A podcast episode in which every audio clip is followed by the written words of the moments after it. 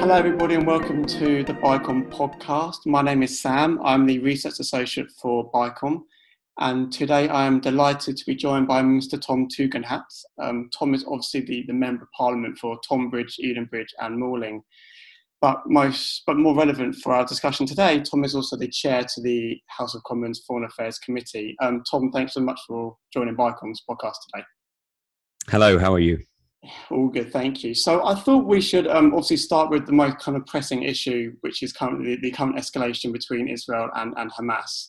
Kind of how do you assess the fighting at the moment? And if you do, where do you lay the blame for the current escalation? Well, what we're seeing at the moment is incredibly sad. We've seen effectively a failure of politics on both sides, because of course the point of politics, people forget this, is it's not the winning of elections. It's the peaceful resolution of problems. And what we're seeing today is sadly the reverse of that. We're seeing young people in Israel and in Gaza who are suffering terribly. We're seeing communities in both that are grieving for their losses. And it's absolutely wrong to see the level of aggression that we've seen. And it's deeply tragic that we've seen this level of violence. It is, I'm afraid to say, a political failure on all sides. And I hope very much that groups can get back together and start talking again. I want to kind of just ask you about something which the Prime Minister kind of tweeted yesterday. He urged Israel and Palestinians to, I quote, step back from the brink, and called for both sides to show restraint. Were you kind of surprised by the kind of the government's impartiality, given that one of the sides of the fighting is a terrorist group according to kind of US, UK and Europe law, and the other side is a kind of key ally to the UK in the region? So were you kind of surprised by the UK's positioning at the moment on the escalation? Look, I wasn't terribly surprised, sadly, because what we're seeing at the moment is we're seeing a British government that's trying to be impartial. Now, you and I both know that Hamas is a vile terrorist organisation backed by some of the worst regimes in the region, spreading a form of hatred through propaganda that is really twisting minds and dividing peoples. But we've also got a problem that we need to have ways in which communities can come together. And sadly, you know, what we've seen recently is, as I say, a political failure. And now we're seeing the result of it. What the British government, I think, is trying to do is to get people back to the back around the table. And while I'm delighted to see that the Iron Dome is protecting, thank God, many thousands of people from absolutely appalling rocket attacks that we've seen in recent days, we've also got to do our best to promote peace and a winding down of the violence that we've seen in recent days. Maybe we can move on to Iran, and I know kind of the Foreign Affairs Committee has just kind of done an inquiry on Iran and the UK's policy with Iran. Last year in Concerted Home, you called for a change in the UK's policy on Iran.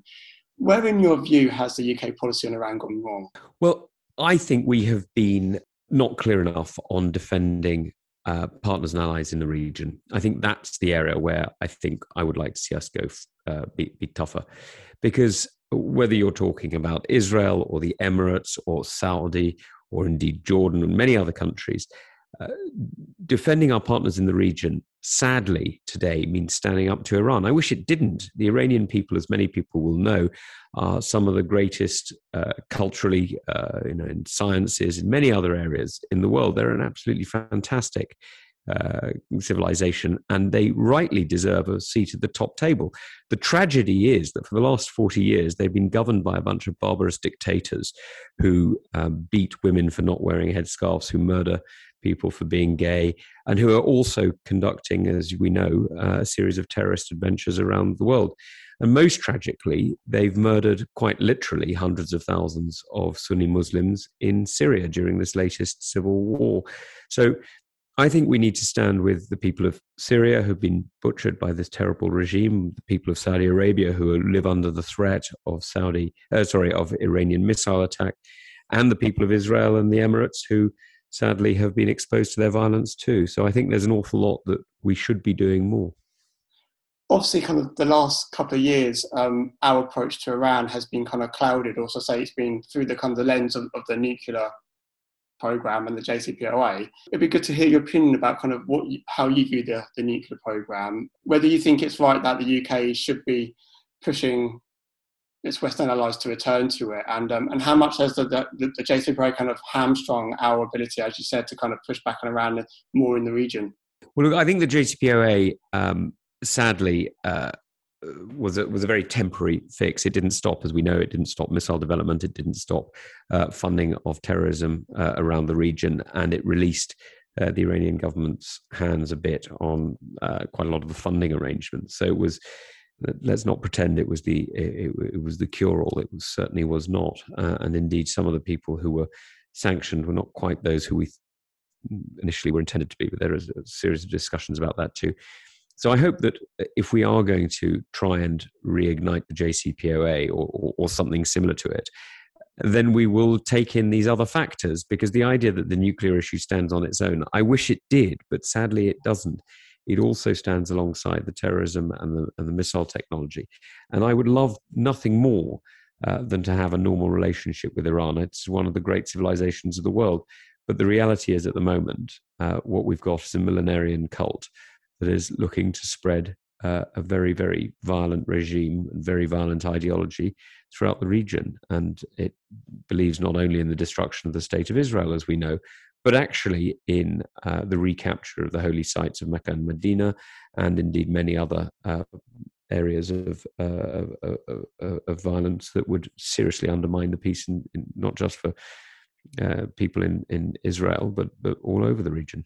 Kind of going on your theme of kind of pushing back in Iran in the region. Obviously, the RGC is one of the kind of Iran's kind of more prolific kind of vehicle in spreading kind of its instability. In a recent report, the Foreign Affairs Committee called for the British government to fully prescribe the RGC as a terrorist organisation, although at the moment no part of it has been. So I wonder if you have any understanding of why the UK has been kind of either unwilling or unable to prescribe the organisation so far.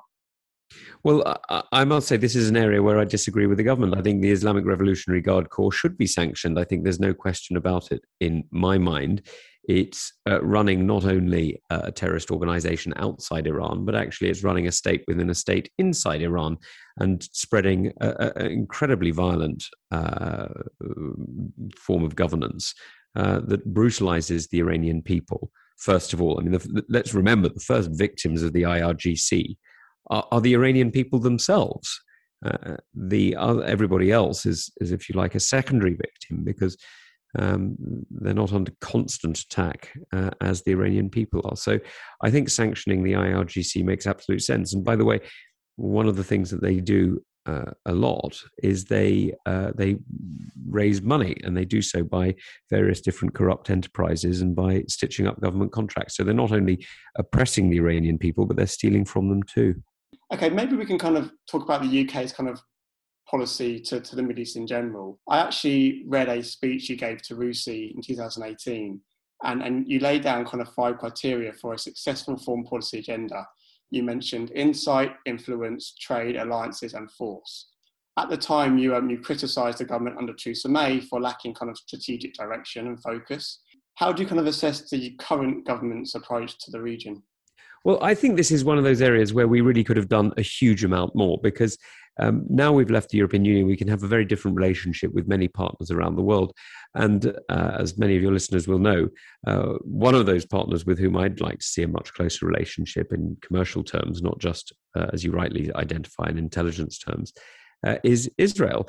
Because the overlap of our interests and the potential cooperation between our businesses is enormous. I mean, I don't even know where to begin. There's so much that we can work on together. And actually, when you look at the rest of the region, you can see this too. You know, hugely important partners and allies like Jordan, very important friends like the Emirates, and then other countries around the area, you know, who we have got very long and deep relationships with, like Kuwait, like Saudi, like Egypt. You know, I think there is a huge opportunity for the UK to have a very, very strong engagement in the Middle East, and a deeper partnership with many of the peoples who we get on with very well. So I hope very much that what we're going to do is we're going to inject real life into the Middle Eastern relationship, whether that's in the east or the west, the north or the south. I think there's a huge opportunity for all of us. Do you think the UK kind of has maybe the military capability, or at least the willingness to use it, to kind of impose a more national interest-driven agenda in a region which is so heavily dictated by military powers such as Russia, Turkey, Iran. Well, as I never get tired of saying, although people probably get tired of hearing, foreign policy isn't about foreigners, it's about us. By which I mean it's about the interests of the British people. It's about the prosperity and happiness of the British people. And in order to achieve it, we need the prosperity and happiness of our partners. So having a state or national interest to foreign policy, as you put it, is about making sure not only are our people safe and able to trade and travel and do all the sort of things that we like, but that our friends can too. There's no point in being free in a prison, is there? You need to have the outside too.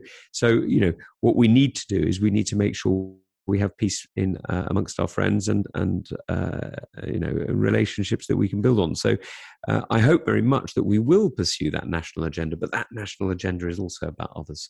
Some would say that kind of peace in the region or peace between allies or countries in the region has been very much dependent on the US having a much kind of greater role in the region. And obviously the US under Trump trying to pull back under Obama and even now under the Biden administration, that they're hesitant to kind of get involved in the Middle East. Do you think that has negative implications for the UK? Well, I hope very much that the new administration, the Biden administration, will build on the successes that we've seen. You know, in many ways, it's continuing the policies of the Trump administration on China, and the Trump administration itself was actually continuing the China policies of the Obama administration. So, you know, it's not like these things change suddenly. You know, the truth is that actually, although sometimes the noise may make it appear as though there's a bigger change than there really is, the reality is that the US administrations have relatively continuous relationships that see foreign policy evolve, and the same is true in the Middle East. You know, the reality is that the Obama administration, the Trump administration, and now the Biden administration are all working towards improving the relationships between Israel and her neighbours, are all working towards better peace in the region.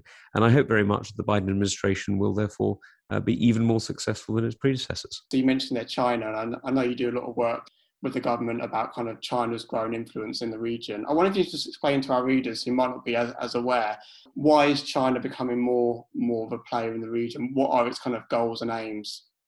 Well, there's a very obvious reason why it's becoming a bigger player in the region, and that's because it's increasingly dependent on Middle Eastern energy.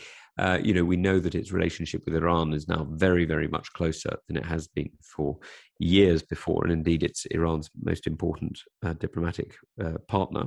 And we also know that its Belt and Road Initiative, as it calls it, which is really more of a branding exercise than a policy, has seen it deepen its partnerships with some countries in the region. So we do know that you know, China has got a growing interest, but we also know that many countries are increasingly concerned about what they're seeing in China, because of course many of your listeners, I'm sure, are aware of the incidents going on in Western China, in the so-called Xinjiang province, semi-autonomous region, which is where the Uyghur Muslim community is being extremely badly treated. At the very least, it's serious human rights abuses, and it may even amount to genocide, because what we're seeing is forced sterilizations, mass incarcerations, and various forms of brutalization that we've reported on quite a lot at the China Research Group, as you know.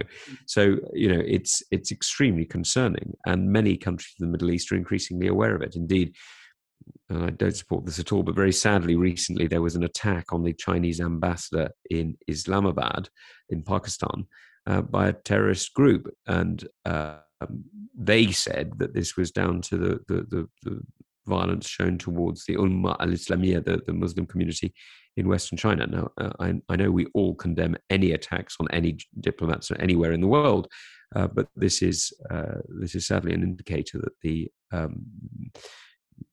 abuse of the Uyghur population may be changing people's opinions.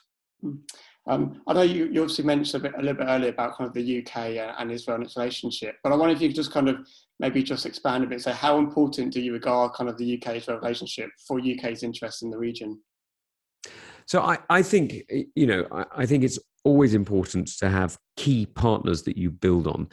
And it's very hard to imagine a more important partner than Israel for the United Kingdom. The intelligence partnership is second only to one, and that's the United States. The defense partnership is again second only to our deals with NATO, which, as you know, are regional, and our commercial interests are so overlapping that, frankly, it's very hard to divide them. I think it's enormously important, and it's, you know, Israel is one of the very, very important nations for us in the region. We, you know, this is the UK. We have other very important partners too, but let's not belittle the relationship that we have with Jerusalem. It's an extremely important alliance. That was great. Thank you so much for your insights, and thank you again for your time today. Thank you very much.